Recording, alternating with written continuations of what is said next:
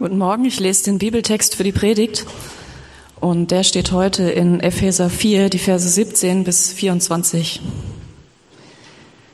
Aus all diesen Gründen fordere ich euch im Namen des Herrn mit Nachdruck auf, nicht länger wie die Menschen zu leben, die Gott nicht kennen. Ihre Gedanken sind auf nichtige Dinge gerichtet. Ihr Verstand ist wie mit Blindheit geschlagen und sie haben keinen Anteil an dem Leben, das Gott schenkt. Denn in ihrem tiefsten Inneren herrscht eine Ungewissheit, die daher kommt, dass sich ihr Herz gegenüber Gott verschlossen hat. Das Gewissen dieser Menschen ist abgestumpft. Sie haben sich der Ausschweifung hingegeben und beschäftigen sich voller Gier mit jedem erdenklichen Schmutz.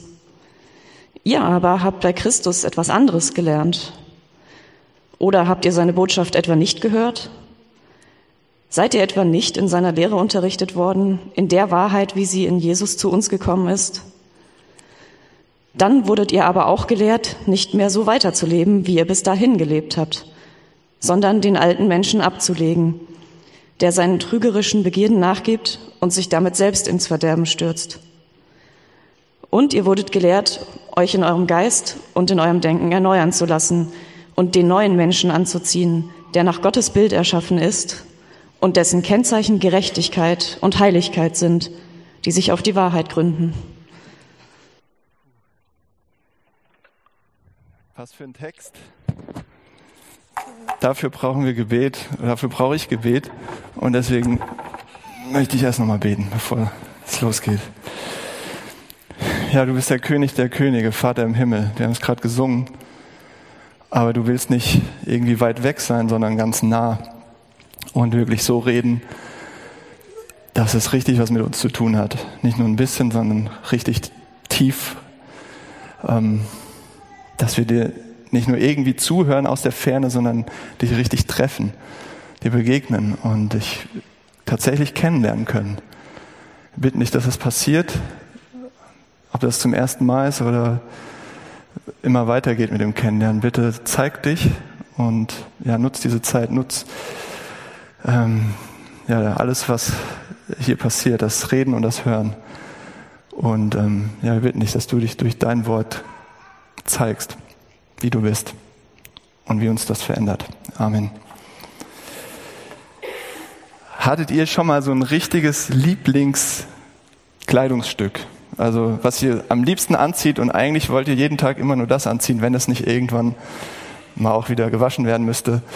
Ähm, ja, eure Freunde machen schon Kommentare und sagen, ah, hast wieder an und irgendwann nach so ein paar Jahren äh, belächeln sie euch schon dafür und euer Partner vielleicht ähm, hat es schon ein paar Mal versucht, so ganz klammheimlich verschwinden zu lassen. Ähm, aber in euren Augen ist es immer noch gut. Es ist ein guter, treuer Begleiter, sieht schön aus, schön bequem, die Lieblingssneakers, der Lieblingspullover, die Lieblingsjeans. Ja, ihr könnt euch gar nichts Besseres vorstellen, als dieses Teil zu tragen. Ist einfach perfekt für euch gemacht. Ich hatte mal so ein Kleidungsstück. Und das ist ein bisschen her. Äh, das war in der Oberstufe, in der Schulzeit. Das war so ein schöner Roll, nee, nicht Roll, Troyer-Kragen-Pullover. Ähm, ja, so mit so einem schönen Kragen, so ein bisschen marineblau, sehr gemütlich, nicht kratzig, äh, schön warm, aber nicht schwitzig. Ja. Perfekt, toller Pullover. Und zur Krönung sagte mir dann noch ähm, das Mädchen meiner Träume, der steht dir aber richtig gut. Darin siehst du richtig gut aus. Und ihr könnt euch vorstellen, wie oft ich den dann anhatte und äh, wie lange und wie viele Jahre vielleicht sogar. Ja, und nach vielen, vielen Jahren sagte dann dasselbe Mädchen, äh, meine Frau mittlerweile, sag mal, war der nicht mehr blau? ja, der sieht so, der schimmert so lila. Ähm, ja, gut, und nach schwerem Abschied, Zeit der Trauer, konnte ich loslassen und ich habe ihn nicht mehr angezogen. Und manchmal ist es echt schwer, allein schon so ein altes Kleidungsstück ja, einfach gehen zu lassen. Wenn ich denke, das ist doch noch super, das ist noch gut, sieht toll aus für mich in meinen Augen. Aber der Blick von außen, der sieht dann vielleicht ein bisschen anders aus. Und in, dem Text, den wir gerade gehört haben, geht es um dieses Bild. Da benutzt Paulus so ein Bild von alter und neuer Kleidung im Prinzip. Ähm, das, wir sind in der Predigtserie über den Epheserbrief und Paulus hat diesen Brief eben geschrieben, 60 nach Christus ungefähr, vor langer, langer Zeit an Christen in dem antiken Ephesus. antiken Stadt. Und jetzt sagt Paulus zu diesen Christen in Ephesus, ihr kennt Jesus, ihr gehört zu Jesus, ihr lebt mit ihm, ihr glaubt an ihn. Und dieses neue Leben mit Jesus zu leben, ist so wie ein altes Kleidungsstück auszuziehen, hinter sich zu lassen und etwas Neues zu tragen. Er ist ein Vergleich. Und das heißt, erst einmal, dieser Text ist offensichtlich erstmal an Christen gerichtet. Ja, aber wenn ihr euch damit auseinandersetzt, ähm, wer Jesus ist, was er vielleicht mit euch zu tun hat, ob es Gott überhaupt gibt, dann ist das eine Möglichkeit, das mal zu prüfen, okay, wie sieht es denn aus, ähm, das christliche Leben, das Leben als Christ? Ja, wie, wie fühlt sich das an? Was passiert da? Also ihr, wenn ihr euch damit auseinandersetzt, ihr müsst die Sa äh, Katze nicht im Sack kaufen, ja. Äh, die Bibel, Jesus ist transparent, ist offen, ist fair, er sagt, worum es geht. Er kommt nicht irgendwie durch die Hintertür. Er war immer klar und direkt. Ihr könnt euch damit auseinandersetzen, was hat es damit auf sich, so ein Leben ähm, als Christ. Und Paulus sagt, mit Jesus bekommt ihr etwas Neues zum Anziehen. Und eigentlich meint er damit, ihr bekommt ein neues Wesen, ein neues Sein, neue Identität. Was meint er jetzt damit? Was heißt das für uns hier heute in Hamburg? Und ähm, ich habe drei Gedanken so aus dem Text, die ich aufgreifen will. Das ist zum ersten Mal, wir brauchen eine 180-Grad-Drehung. Also wir brauchen einmal diesen Turnaround, 180 Grad umdrehen. Zum Zweiten brauchen wir eine beständige Erneuerung. Es ist nicht nur so ein Einmalding, sondern es muss eigentlich weitergehen. Und es muss nicht nur eigentlich weitergehen, das muss dann weitergehen. Und drittens, dafür brauchen wir eine rettende Liebe. Okay? Also eine 180-Grad-Drehung, eine beständige Erneuerung und eine rettende Liebe. Zuerst mal diese 180-Grad-Drehung. Ich kann mir jetzt gut vorstellen, einige von euch, die diesen Text gehört haben, haben sich ziemlich geärgert. Oder zumindestens haben sich so ein bisschen unwohl gefühlt und dachten, pff, was soll das denn jetzt? Ja, da wird doch ein sehr, sehr, sehr düsteres Bild erstmal gezeichnet von Leuten, die Gott nicht kennen, oder? Ist euch, ist euch das aufgefallen? Paulus, jetzt wirklich, du schon wieder, ja? Musst du wieder mit der Tür ins Haus fallen? Musst du Kirche und Marketing, ja? Paulus, du hast doch keine Ahnung, du kannst doch nicht die Leute so verschrecken. Holzhammermethode, Damm, weg, alle rennen weg. Und ähm, kannst du nicht ein bisschen einladender sein? warum so krass? Ja, warum diese Worte? Und äh, wenn ihr jetzt sitzt äh, und ihr seid skeptisch, Skeptiker, dann, dann fühlt ihr euch doch in euren Vorurteilen gegenüber Glauben, Christentum nur bestätigt und nicht intolerant, besserwisserisch, schwarz-weiß und ja, ja, ihr seid die Guten, wir sind die Schlechten und so, schon klar. Zudem, ich kenne Atheisten, die sind liebevoller, geduldiger, barmherziger und haben mehr Disziplin als viele Christen. Ja, ich, was ist mit unserer Erfahrung? So. Da kommen viele Fragen auf und ich hoffe, so im Laufe der Predigt kommen da so ein paar, vielleicht Ansätze von Antworten. Aber trotzdem muss Paulus es so plakativ raushauen und überhaupt, warum muss es immer wieder um Bekehrung gehen? Weil letztlich geht es doch hier darum. 180 Grad. Warum wollt ihr Christen immer alle bekehren? Erstaunlich, wenn jemand etwas herausgefunden hat, was er richtig, richtig gut findet und von dem er tief überzeugt ist, dann denkt er doch, das ist so gut, das müssen die anderen auch wissen. Wollt ihr Beispiele? Wie oft erlebe ich das? Sitz mit Leuten beim Abendbrottisch und sie erzählen mir, was sie über Ernährung rausgefunden haben. Wie oft erlebt ihr das? Also vegan ist ja schon irgendwie letztes Jahrhundert so, aber es gibt ja immer neue Sachen. Also ich bin da nicht up to date, ihr wisst es besser, aber kein Weizen essen, nicht das essen, nicht das essen. Und die erzählen das und sagen, das ist gut. Sollst du auch mal ausprobieren. Das ist richtig gut. Ähm, aber da hört es nicht auf. Dann geht es natürlich um den ganzen Konsum, Fair Trade, was weiß ich nicht alles, oder Direct Trade oder was auch immer, ja. Und ständig kommt irgendwas, das solltest du noch anders machen. Da, ja, ständig kommt von über, eigentlich werden wir von morgens bis abends versucht zu bekehren, oder nicht? Ja, was, was uns so begegnet, was wir noch brauchen, wo wir Glück und Erfüllung finden, das gute, schöne Leben, das brauchst du auch noch. Und ähm, Freiheit, Liebe, Geborgenheit, Glück, ja, Entspannung. Alle elf Minuten verliebt sich ein Single auf Parship. So, ihr braucht das. Das ist Erfüllung, das ist Glück. Und zugegeben, beim Glauben geht es noch ein bisschen mehr um als nur so die Einzelbereiche, aber äh, zum Beispiel Moritz Neumeier, ein recht bekannter Videoblogger und Stand-up-Künstler. Florian hat mich auf den gebracht. Der fragt, warum ist dein, äh, warum ist mein unsichtbarer Freund besser als deiner? Das ist so ein Video von ihm. Hab ich mal reingeguckt. Und echt ein intelligenter Typ. Aber was er letztlich damit aussagt, ist, ja, jetzt sei doch nicht naiv, ja. Sei kein Kind mehr. Unsichtbare Freunde haben doch kleine Kinder, die vier oder fünf sind, ja. Jetzt werd mal vernünftig. Ja, das ist auch Bekehrungsversuch. Ja. Es wäre vernünftiger und besser und wir hätten es alle besser, wenn alle Leute diese Sicht der Realität teilen, meine Sicht, nicht die von diesen Leuten mit diesen unsichtbaren Freunden. Also es geht um Bekehrung. Wir leben das die ganze Zeit, werden wir zu irgendwas, ja, sollen wir was verändern, bekehrt werden, was Neues, äh, neue Überzeugung gewinnen. Wir begegnen ihm ständig überall und Paulus macht es eben auch. Klipp und klar, wofür er steht. Klarer kann er es eigentlich nicht machen. Und was meint er damit? Er meint eben eine 180-Grad-Drehung von einem Leben ohne Gott zum Leben mit Gott. Also wirklich 180 Grad die andere Richtung. Also wenn man in diese Richtung geht, ein Leben ohne Gott, dann meint er, ihr müsst einmal rum und genau in die andere Richtung gehen. Und ähm, das ist jetzt interessant, was, was wir hier für ein Menschenbild finden. Ich weiß nicht, ob euch das aufgefallen ist. Aber im zweiten Teil unseres Textes, hier, den wir gehört haben, da ist der Mensch großartig. Ja, da seht ihr das ganze Potenzial, die, dass der Mensch zu was Höherem bestimmt ist, zu wahrer Größe, Herrlichkeit, Schönheit, ähm, das Optimum so, ein wahres Menschsein, eine großartige Vision, sehr positiv, hoffnungsvoll. Doch in der ersten Hälfte des Textes zeigt er eben auch, der Mensch ist tief zerbrochen und gefallen. Der Mensch braucht Erlösung, eine Rundumerneuerung, nicht so ein bisschen Verbesserung hier und da, sondern da ist, das ist im Prinzip dieser alte Mensch, der verloren ist und das klingt sehr, sehr, sehr nüchtern, sehr ernüchternd und düster. Also das ist ambivalent. Wir haben diesen hohen Anspruch, diese hohe Bestimmung und diese grausame Realität, sage ich mal. Und mir ist noch kein Menschenbild begegnet, was für mich realistischer ist und hoffnungsvoller. Ja, also was die Bibel immer wieder bringt und gerade auch in diesen Zeilen, das ist einerseits alltagstauglich, alltagstauglich, Entschuldigung, und visionär. Ja, das macht euch verständnisvoll und mitfühlender für die, die am Boden sind, die scheitern. Und ihr sagt, okay, das ist eben Menschsein. Aber das, ja, ihr wisst eigentlich, wenn ihr das glaubt, dass das möglich ist, Veränderung ist immer möglich. Ihr seid hoffnungsvoll. Ihr, ihr, ihr glaubt daran, dass bei Leuten sich was bewegen kann und bei euch selbst.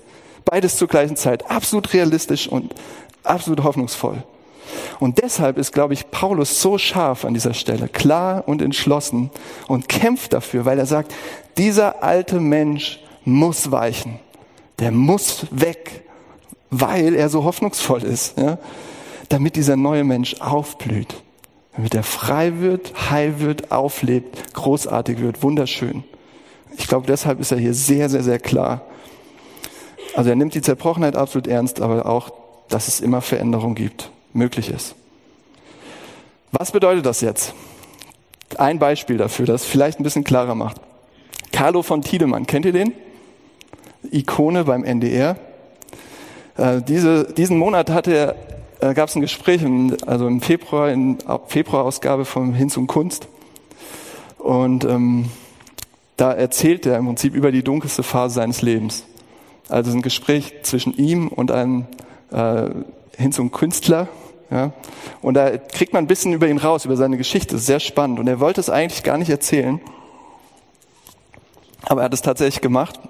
Und er, er sagt da, ich war glücklich verheiratet, hatte eine Tochter, eine große Show im ZDF und eine Karriere vor Augen. Und bin von heute auf morgen abgeglitten. Das war Mitte der 1980er Jahre. Ich ging eines Tages in ein Bordell und lernte dort ein Mädchen kennen und dachte, völlig irrsinnig, das ist sie. Hinz und Kunz, du hast dich verliebt. Tiedemann, ohne Ende. Erst im Nachhinein wurde mir klar, es war sexuelle Abhängigkeit, nichts anderes. Aber über die Prostituierte bin ich auf Drogen gekommen. Hinz und Kunz, was wolltest du vergessen?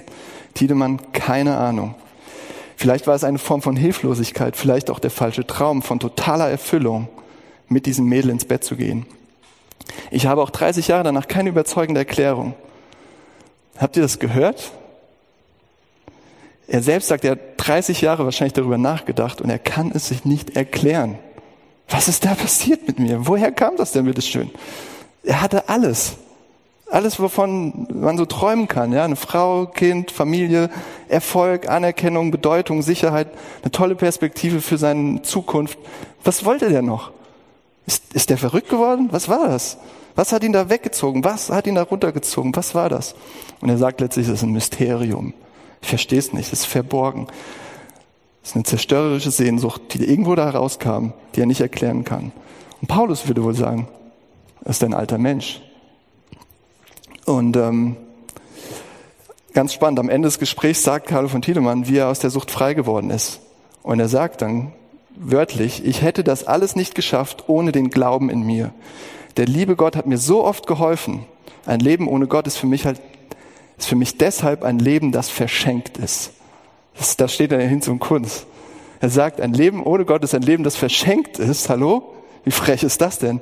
Und der andere, der Gesprächspartner war auch so ein bisschen so, ich bewundere dich dafür, dass du sowas sagst, aber ich kann das eigentlich, ich kann das nicht glauben. Aber das Interessante ist doch, der Carlo von Tiedemann und Paulus sind sich hier einig. Ein Leben ohne Gott ist weit unter den Möglichkeiten. Das ist letztlich, was Paulus hier sagt. Damals wart ihr weit unter euren Möglichkeiten. Ihr habt so gelebt, seid in die Richtung gegangen. Ihr wart verloren, verwirrt, blind, habt euch selbst betrogen. Ihr braucht diese Wende, ihr brauchtet sie, ihr, ihr brauchtet ein mächtiges Eingreifen, eine Erlösung, ja, damit ihr frei werdet, ganz ihr selbst zu sein, eure wahre Bestimmung zu leben, damit ihr aufblüht. Also das ist, was Paulus sagt. Das ist hartes Zeug, das ist extrem. Aber egal, was ihr gerade glaubt, ich glaube, ihr kennt diesen alten Menschen. Ich glaube, ihr kennt das, wo ihr nicht wisst. Ihr kennt seine Tücken. Wo kommt es denn jetzt her, bitteschön? Und deshalb die Frage, wo merkt ihr gerade, okay, ich bin einem Punkt, ich ich brauche diese 180-Grad-Drehung, ich brauche einen Neuanfang, ich brauche diesen Neu eine Wende. Ja, woran haltet ihr vielleicht gerade eben fest, von dem ihr genau wisst, das macht mich kaputt. Ja, das macht mich krank, das macht mich fertig. Fragt euch das mal in einem ruhigen Moment, warum kann ich das nicht loslassen, obwohl das so schlecht für mich ist? Was treibt mich dazu, weiterzumachen? Ja, was bringt mich dazu, das nicht loszulassen? Also Paulus sagt, es braucht eine 180-Grad-Drehung, aber was machen wir jetzt damit? Schön, ja. Was machen wir damit? Und er, sagt im Prinzip, wir brauchen noch mehr, wir brauchen beständige Erneuerung, weil wie ihr wisst, aus eigener Erfahrung, wenn man das einmal gemacht hat, das ist schon cool, da passiert schon was. Vielleicht habt ihr das auch nicht erlebt, aber es verändern sich Leute tatsächlich, wenn sie Christen werden. Und wir hören das manchmal, wenn ähm, bei, bei einer Taufe, was da passiert in, in dem Leben und dass es wirklich konkret wird und verändert wird. Oder bei Carlo von Tiedemann. Aber wie geht's denn weiter? Was machen wir damit? Und da sagt Paulus, wir brauchen beständige Erneuerung. Das ist der zweite Gedanke in dem Text. Wir brauchen eine beständige Erneuerung. Ja, wir haben in dem ersten Gedanken gesehen, dass wir diesen alten Menschen haben. Der ist Realität. Diese alte Natur. Äh, wir tragen die wie alte Klamotten. Ja, und wollen es nicht loslassen. Und es ist so bequem und es ist so schön und das geht doch noch. So geht's doch auch immer weiter. Ja, so war es schon immer, so bleibt's auch immer. Mein schöner Troyer-Kragenpulli. Und ähm, Paulus zeigt uns, dass es hier aber nicht nur um Äußerlichkeiten geht, sondern es geht was Tieferes. Das sitzt tiefer. Das ist nicht nur unser Verhalten. Es geht eigentlich um unser Herz. Das, das, was er hier klar macht. Das ist ein tieferes Ding. Ähm, und unser Herz, ich weiß nicht, ob ihr damit was anfangen könnt, das ist im Prinzip definiert eigentlich so der Sitz unserer tiefsten Motive, Absichten, Sehnsüchte, Leidenschaften und Gedanken. Das steuert uns. Das ist im Prinzip ähm, ja, die Steuerung von uns, so die, ganz, ganz tief drin in uns, das Innerste. Und wir sehen eben in Vers 18, dieser alte Mensch, dieses Leben im Zwiespalt mit Gott, das Leben im Prinzip in die andere Richtung, gegen Gott, das passiert nicht auf nicht nur irgendwie auf einer moralischen Ebene. Das ist nicht nur irgendwie verhaltensgetrieben. Ja, das hat was anderes zu, äh, zu Wurzeln. Und Paulus beschreibt diese Dynamik, die im Herzen beginnt. Er sagt eben, erstens, hier in Vers 18, es beginnt mit dem Herz, das gegenüber Gott verschlossen ist. Und daraus folgt zweitens eine Unwissenheit. Ja, wenn das Herz gegen Gott verschlossen ist, folgt eine Unwissenheit darüber, wer Gott überhaupt ist, ob es ihn überhaupt gibt, was er mag, was er gut findet, was er schlecht findet. Also eine, eine Verbindungslosigkeit sozusagen zu Gott und was, ja, was sein Wille ist. Und daraus entsteht drittens ein Leben, das nicht zu Gott passt, das getrennt ist von Gott, von seinen Vorstellungen, von dem, was er liebt. Und daraus folgt viertens, dass sich unsere Gedanken nicht um das drehen, was er gut findet, sondern um alles Mögliche. Ja? Oh, Ablenkung, da. Und mein Gedanke dreht sich darum. Und, oh ja, schöne Frau. Oder, oh ja, Karriere, toller Job. Oder, unsere Gedanken sind, drehen sich um diese Dinge. Und ähm, Paulus sagt letztlich, dass das zu dem Verhalten führt, was am Ende dabei rauskommt. Also das ist die Kette. Ja, vom Herzen, das ist die Dynamik von innen nach außen. Das ist nicht irgendwie ein ethisches Problem, was ihr habt, sagt Paulus, sondern dieses alte Menschsein, das ist ein Herzensproblem. Das ist euer Herz hart und verschlossen ist gegenüber Gott. Was, warum sagt er das? Was, was will er denn sagen? Das waren doch Christen, denen er das geschrieben hat, ja? Er sagt, wenn ihr diesen neuen Menschen anzieht, das ist nicht nur so ein einmaliges Ding, ah, das habe ich damals vor 20 Jahren gemacht, da habe ich hier den hier gemacht und jetzt lebe ich immer mit Gott und es ist super und ich verändere mich und ich werde neu und es ist ganz von alleine. Was er letztlich sagt, ist, Leute, das ist ein fortlaufendes Ding. Das ist eine Erneuerung, die, die dreht euch völlig rum, jeden Tag. Das ist ein beständiger Lebensstil dieser Drehung, dieser Umkehr, sagt die Bibel, die Buße. Was denkt ihr über Buße? Findet ihr es ätzend? Findet ihr es schlimm? Oder habt ihr keine Ahnung, was das ist? Oder äh, ich glaube, heute, ich weiß nicht, wir reden auch nicht viel über Buße hier von vorne, glaube ich. Irgendwie schon, aber vielleicht nicht mit dem Wort. Aber ähm, für die meisten ist das doch ein religiöses System. Bußleistung, um Gott irgendwie, dass er mich wieder mag oder dass ich seine Liebe verdiene, dass ich äh, Angst habe vor was. Das ist Zwang, das ist Selbstkasteiung, was weiß ich. Aber letztlich, was Paulus hier damit meint, ist, es ist eine ständige und immer wiederkehrende, andauernde Reaktion auf Gottes Reden ähm, wie großartig er euch findet. Ja, wie er euch mit Jesus alles gegeben hat und die neuen Sachen angezogen hat, alles klar gemacht hat. Und in jeder neuen Situation, in die ihr reinkommt, an der Arbeit, in Beziehungen, ähm, in Freundschaften, in der Stadt, wo ihr rumlauft, in jeder neuen Situation, das neu an euch ranzulassen, was Gott euch gibt. Ja, das anzunehmen, seine Gnade, seine Vergebung, alles, was er mit euch mit Jesus gibt, eben anzunehmen. Dass es immer tiefer reingeht ins Herz, das Herz weicher wird und sozusagen von innen nach außen das Denken, Fühlen, Handeln verändert wird. Okay, das ist die Theorie. Und damit sagt er, macht euch ständig klar, ihr habt diese neuen Kleider bereits an. Ja, deswegen habe ich heute hier dieses weiße Hemd angezogen, damit ich es nicht vergesse und nicht meinen alten Troje-Kragenpulli. Ey, wenn ihr, wenn ihr an Jesus glaubt, ihr habt diese an. Ihr habt es nur vergessen. Ja, ihr habt das neue Leben, aber ihr verhaltet euch so, als ob ihr diesen alten Lumpen noch anhabt, als ob ihr noch die Alten seid. Also das ist jetzt speziell an die Christen gerichtet. Ja, wenn ihr das glaubt, dass Jesus euer Gott ist, dann habt ihr das neue Leben und ihr habt es nur vergessen. Und deshalb macht ihr diesen ganzen Kram noch, weil ihr wieder die alten Lumpen anzieht, obwohl das keinen Sinn macht. Was heißt es praktisch? Ich gebe euch ein persönliches Beispiel, weil ich glaube, am besten wird es sichtbar in unseren Beziehungen, wenn wir nah Leute an uns heranlassen, eng mit Leuten leben. Ja? Äh, in Freundschaften, an der Arbeit, wo wir Leute sehr eng haben, Kollegen, ähm, in Familie eben, Partnerschaft, Kinder, selbst Kind sein von Eltern. Also ich glaube, da wo wir eng sind, da wird, kommt das zutage. Und ich, ich denke manchmal, ähm, Gott hat mir nur drei Söhne anvertraut, ich bin nur Vater geworden, um das zu lernen.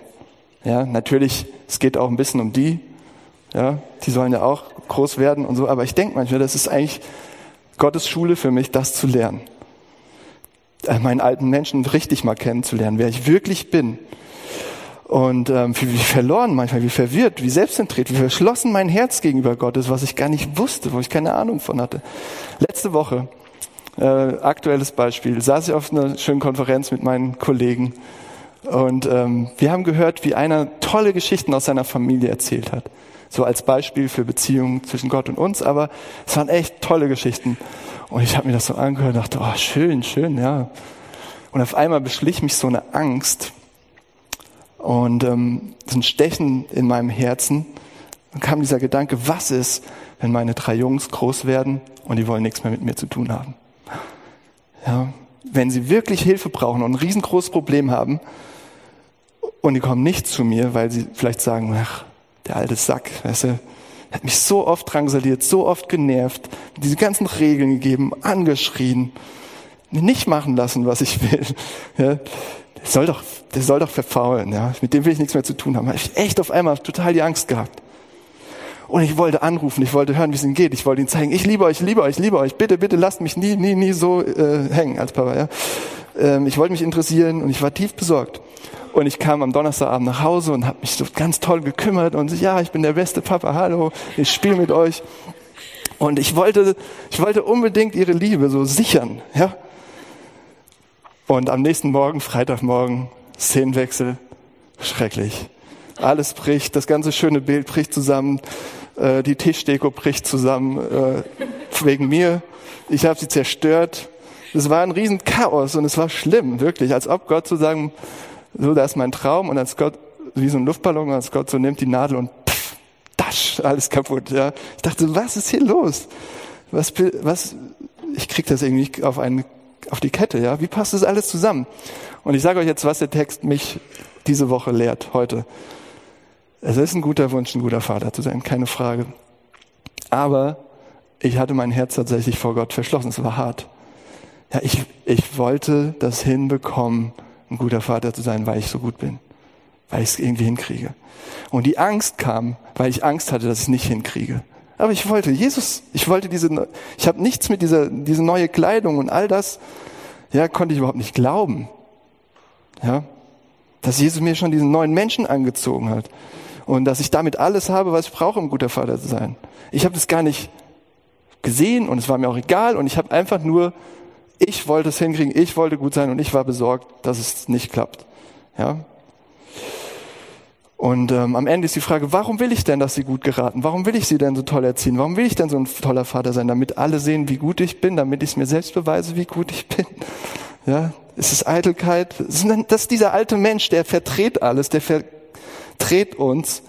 Und wisst ihr was?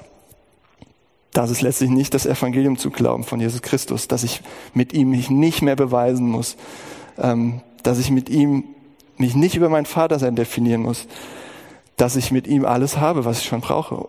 Er gibt's mir. Ich habe diese neue Kleidung, ich habe diesen neuen Menschen und ich, er gibt mir alles zu sein, um Vater zu sein. Nicht der perfekte Vater, nicht der beste Vater aller Zeiten, aber um der Vater zu sein für meine Söhne, ja, das tut er. Er gibt's mir. Und ähm, was will ich denn noch mehr, bitteschön? Also, und wenn ich das vergesse, dann ziehe ich diese alten dreckigen Lumpen wieder an, meinen alten Pullover über mein strahlend weißes Hemd und ähm, ich denke, ich weiß es doch besser. Und ich vergesse, wie Gott ist, wie er liebt, ja, diese Kette. Mein Herz ist verschlossen. Ich vergesse, wie Gott eigentlich ist, wie er liebt, dass er mir alles gegeben hat. Ich, ich vergesse das Evangelium. Ähm, ich bin stolz, in ständiger Sorge von Selbstgerechtigkeit oder Selbstmitleid, weil ich denke, ich schaff's nicht. Okay, es war von mir. Wie geht's euch? Wo spürt ihr das? Wo spürt ihr diesen alten, nervigen, lästigen Menschen?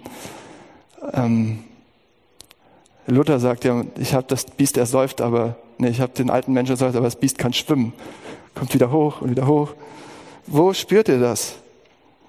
Ähm, in welchen Beziehungen merkt ihr das gerade? Als Vater, als Mutter, als Ehefrau, Ehemann, Sohn, Tochter, Kollege, Freund.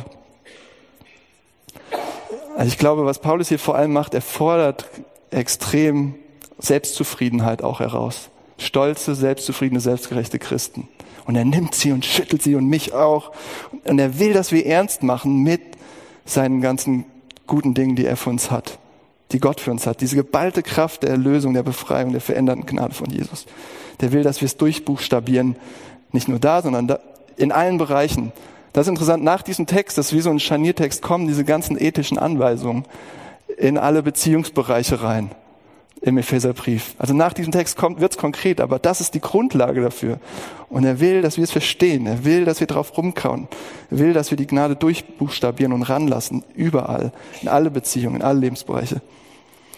Und noch eine Frage zu diesem Punkt. Könnt ihr euch vorstellen, dass der Herr des Universums, der Himmel und Erde geschaffen hat, der die, alle Galaxien, die Weiten kennt, ja, könnt ihr euch vorstellen, dass der vielleicht noch ein paar bessere Ideen für euch hat als ihr selbst?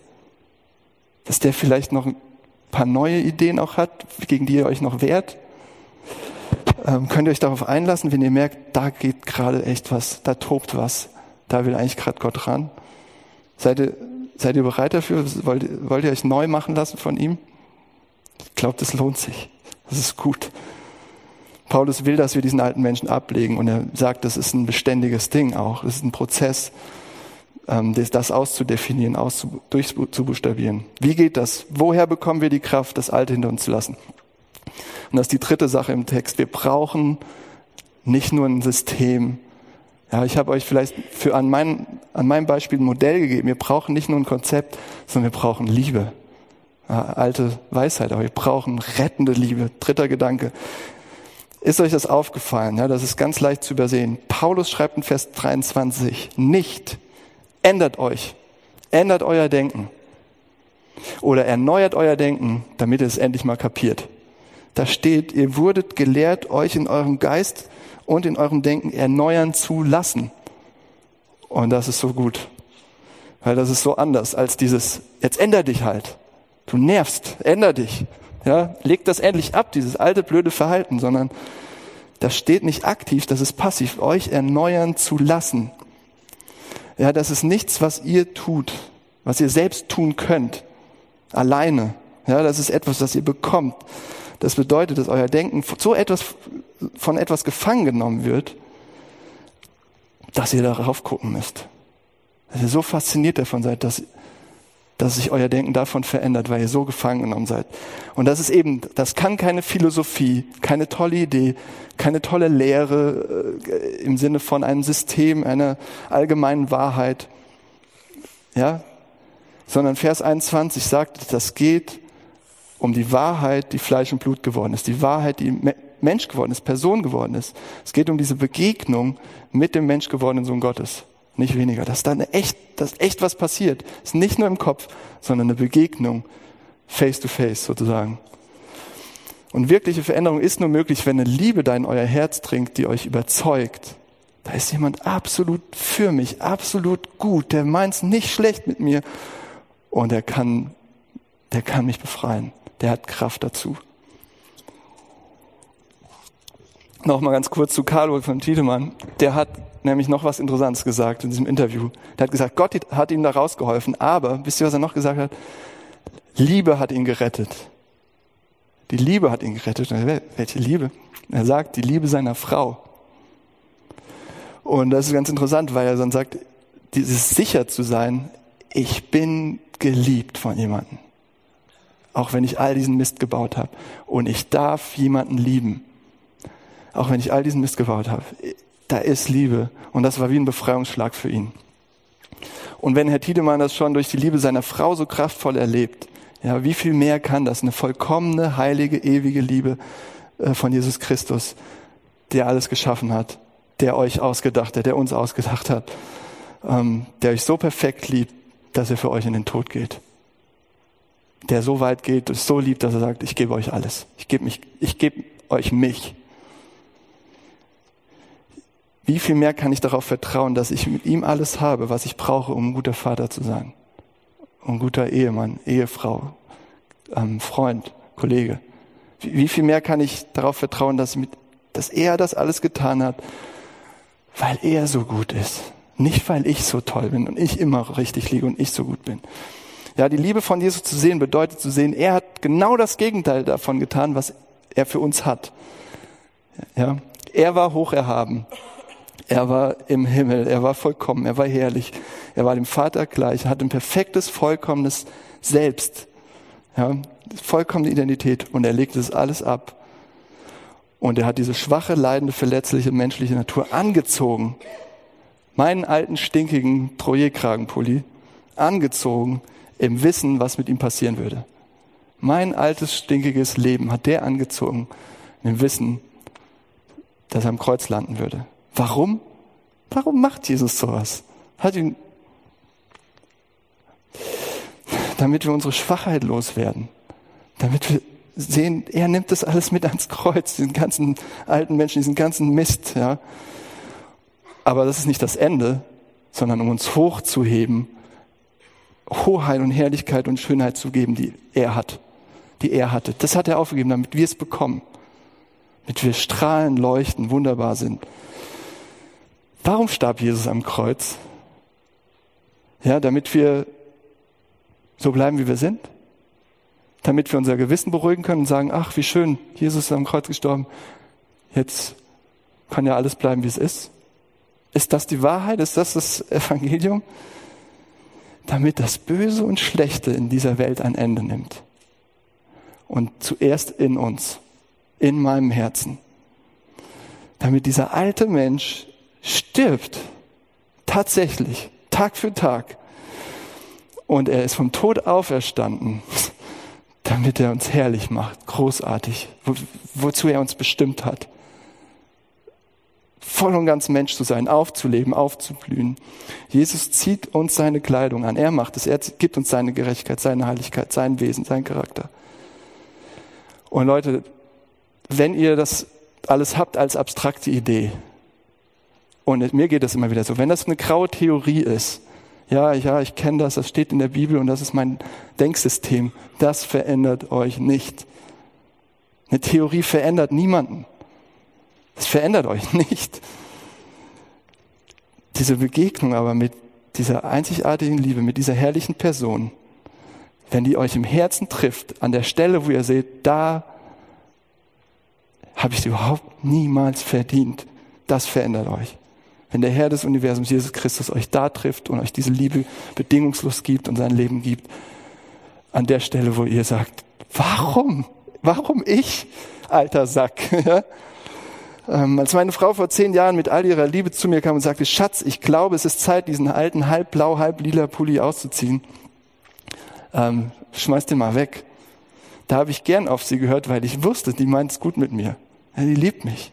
Die ist gut zu mir. Die will mich nicht fertig machen hier. Und Jesus, der eine unfassbare Liebe für uns hat, wie niemand sonst, kommt zu uns genauso und sagt, was willst du mit deinen alten Lumpen? Warum hältst du daran so fest? Lass die doch mal los. Lass sie los. Ich will dich komplett neu machen. Strahlend schön, herrlich. In einen Maßanzug. Wenn, vielleicht mögt ihr keine Anzüge, aber in den tollsten Kapuzenpullover, was auch immer, stecken. Ich möchte dich schön, großartig, herrlich, ja. Wer würde sonst sowas für uns tun? Wer liebt uns mehr? Wem könnten wir da mehr vertrauen? Lass uns auf Jesus schauen und uns nicht wehren sozusagen gegen diesen neuen Menschen, sondern ihn anziehen und nicht damit aufhören, damit wir ganz frei werden, ganz wir selbst, wie wir gedacht waren. Ich möchte nochmal beten. Danke, Jesus, dass du diese Liebe wirklich hast, dass du sie bewiesen hast in unserer Geschichte, als du damals ins Kreuz gegangen bist. Und ähm, nicht einfach mal irgendwie so, sondern wirklich für uns, für, für deine Menschen, für die Erde, für die Menschheit. Und damit diese, das Alte wirklich vergeht, damit das Alte wirklich stirbt und Geschichte wird. Und damit deine großartigen Gedanken, deine Schönheit, deine Herrlichkeit, die Wahrheit, die über allem ist, damit die auch Realität für uns wird. Lass uns das doch mehr erleben. Ähm, lass uns wirklich als diese neuen Menschen leben und nicht vergessen, was du uns alles gegeben hast. Amen.